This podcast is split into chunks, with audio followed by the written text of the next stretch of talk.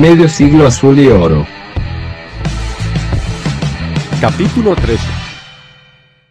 Hola, ¿qué tal? ¿Cómo están? Quiero presentarles el capítulo 13 de Medio Siglo Azul y Oro, el espacio que compartimos con nuestro amigo Ricardo Alonso. Hola Ricardo, ¿cómo estás? Hola Luis, ¿cómo te va? ¿Cómo andas? Muy bien, ¿de qué nos vas a hablar hoy?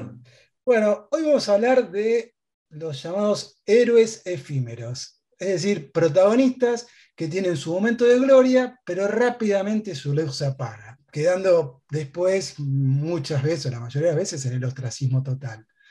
En el último medio siglo, nuestro medio siglo, se pueden encontrar varios de ellos, algunos de los cuales ya fuimos citando a lo largo de nuestras historias. Por ejemplo, Hugo Paulino Sánchez. Recuerdo, ¿no? Hugo Paulino Sánchez, eh, que en, ese entonces era un pibe que de la tercera saltó del banco de suplentes en un partido que Boca perdía 3 a 0 de visitante contra Racing y después lo dio vuelta. Claro, con dos goles de él, casi terminando el partido.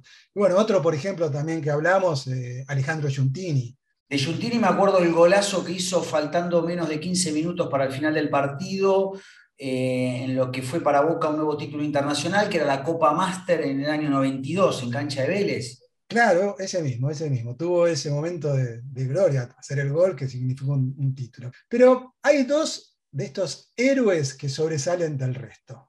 Hay uno, hay uno que ya te lo digo, es el que terminó colgado del alambrado, me acuerdo, el 1 a 1, el gol de Benetti. Claudio Benetti yo creo que es, eh, eh, eh, ocupa el podio ¿no? de, estos héroes. Sí, el podio casi el lugar de arriba. ¿no? Claudio Edgar Benetti fue el que hizo ese famoso gol que le permitió a Boca consagrarse campeón del torneo Apertura 92, poniendo así fin a una sequía de 11 años sin títulos locales por parte de Boca, la más larga de la historia del club. El título anterior había sido en el año 81 de la mano de Maradona y, Brindisi, y después tuvimos toda la década del 80 que Boca entró en ese pozo económico y deportivo del cual nos costó casi una década salir. Más allá de que Boca tuvo esos éxitos eh, internacionales, la Supercopa Sudamericana del 89, la Recopa del 90, pero la hinchada quería ganar un título local, cortar esa sequía. Y bueno, después de muchas frustraciones, bajo la dirección técnica del maestro Tavares, y también había, bueno, en ese entonces había jugadores de la talla del Beto Márcico, estaba el Chino Tapia, estaba el Mono Navarro Montoya, el queridísimo que en paz descanse Roberto Cabañas, el paraguayo, Sergio Manteca Martínez, un delantero que a mí me encantaba, Villita, José Luis Villarreal, el Betito Carranza y, Blas, Blas Armando Yunta. entre otros. ¿no? la cantidad de jugadores y sin embargo vamos a hablar de Claudio Benetti. Pero Boca llegaba a ese torneo a la, última fecha, puntero, con dos puntos de ventaja sobre el segundo. Sí, sobre River. Sobre River. Lo que pasa es que River contaba con una mejor diferencia de gol, que en caso de igualdad de puntos eh, determinaba quién o definía quién era el campeón. Pero a Boca un simple empate en esa última fecha, partido en la bombonera contra San Martín de Tucumán, la alcanzaba para salir campeón. Sí, me acuerdo el gol de, de, ¿no? que hace el gol del delantero de San Martín en Tucumán, me acuerdo que gritó el gol y no sabía con quién festejarlo. Fue una situación rara como diciendo, ¿qué hice? ¿no? Porque era una cosa, había un ambiente este, complicado y eso nos ponía a merced de lo que eh, le pasaba arriba con Argentinos Juniors. Claro, como dije, si River ganaba, Boca perdía, el campeón era River. Así que nos pusimos un poco nerviosos, pero bueno, apenas empieza el segundo tiempo. Es que Benetti había jugado un partido nada más en primera antes. Y bueno, convierte ese gol histórico que, como vos decís, lo festeja subido al, al alambrado y todo.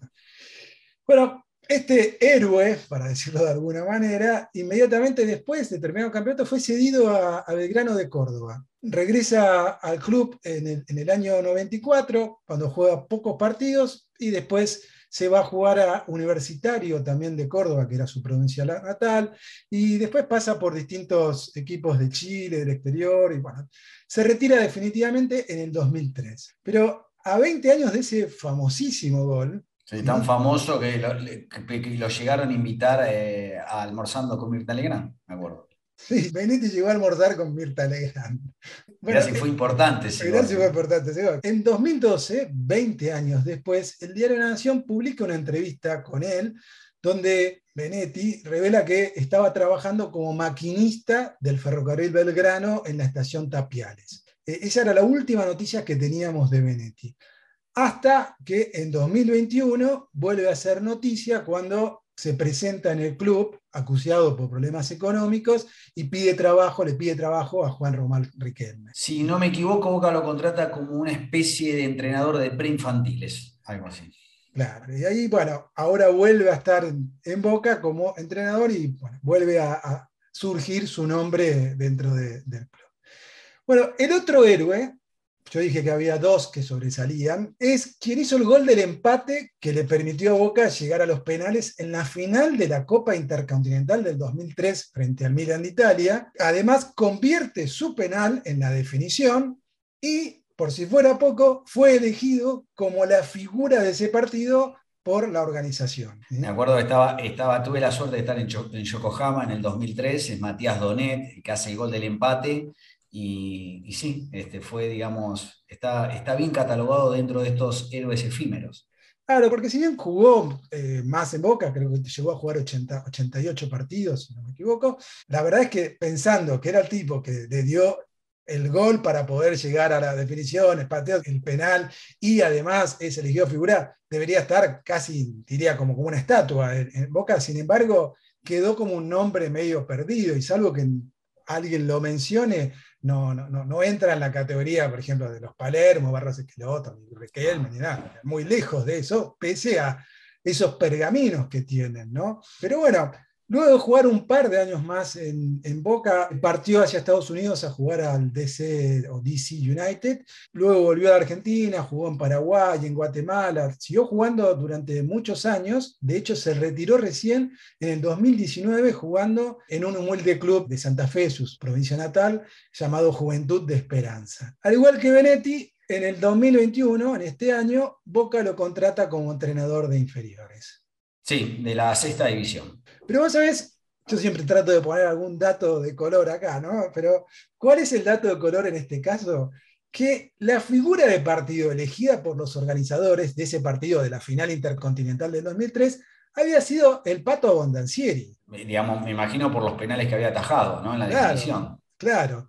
Pero cuando los organizadores, los, los, japoneses, que eran de Toyota en ese momento, organizaban, lo van a buscar al pato, el pato creyó que eran periodistas.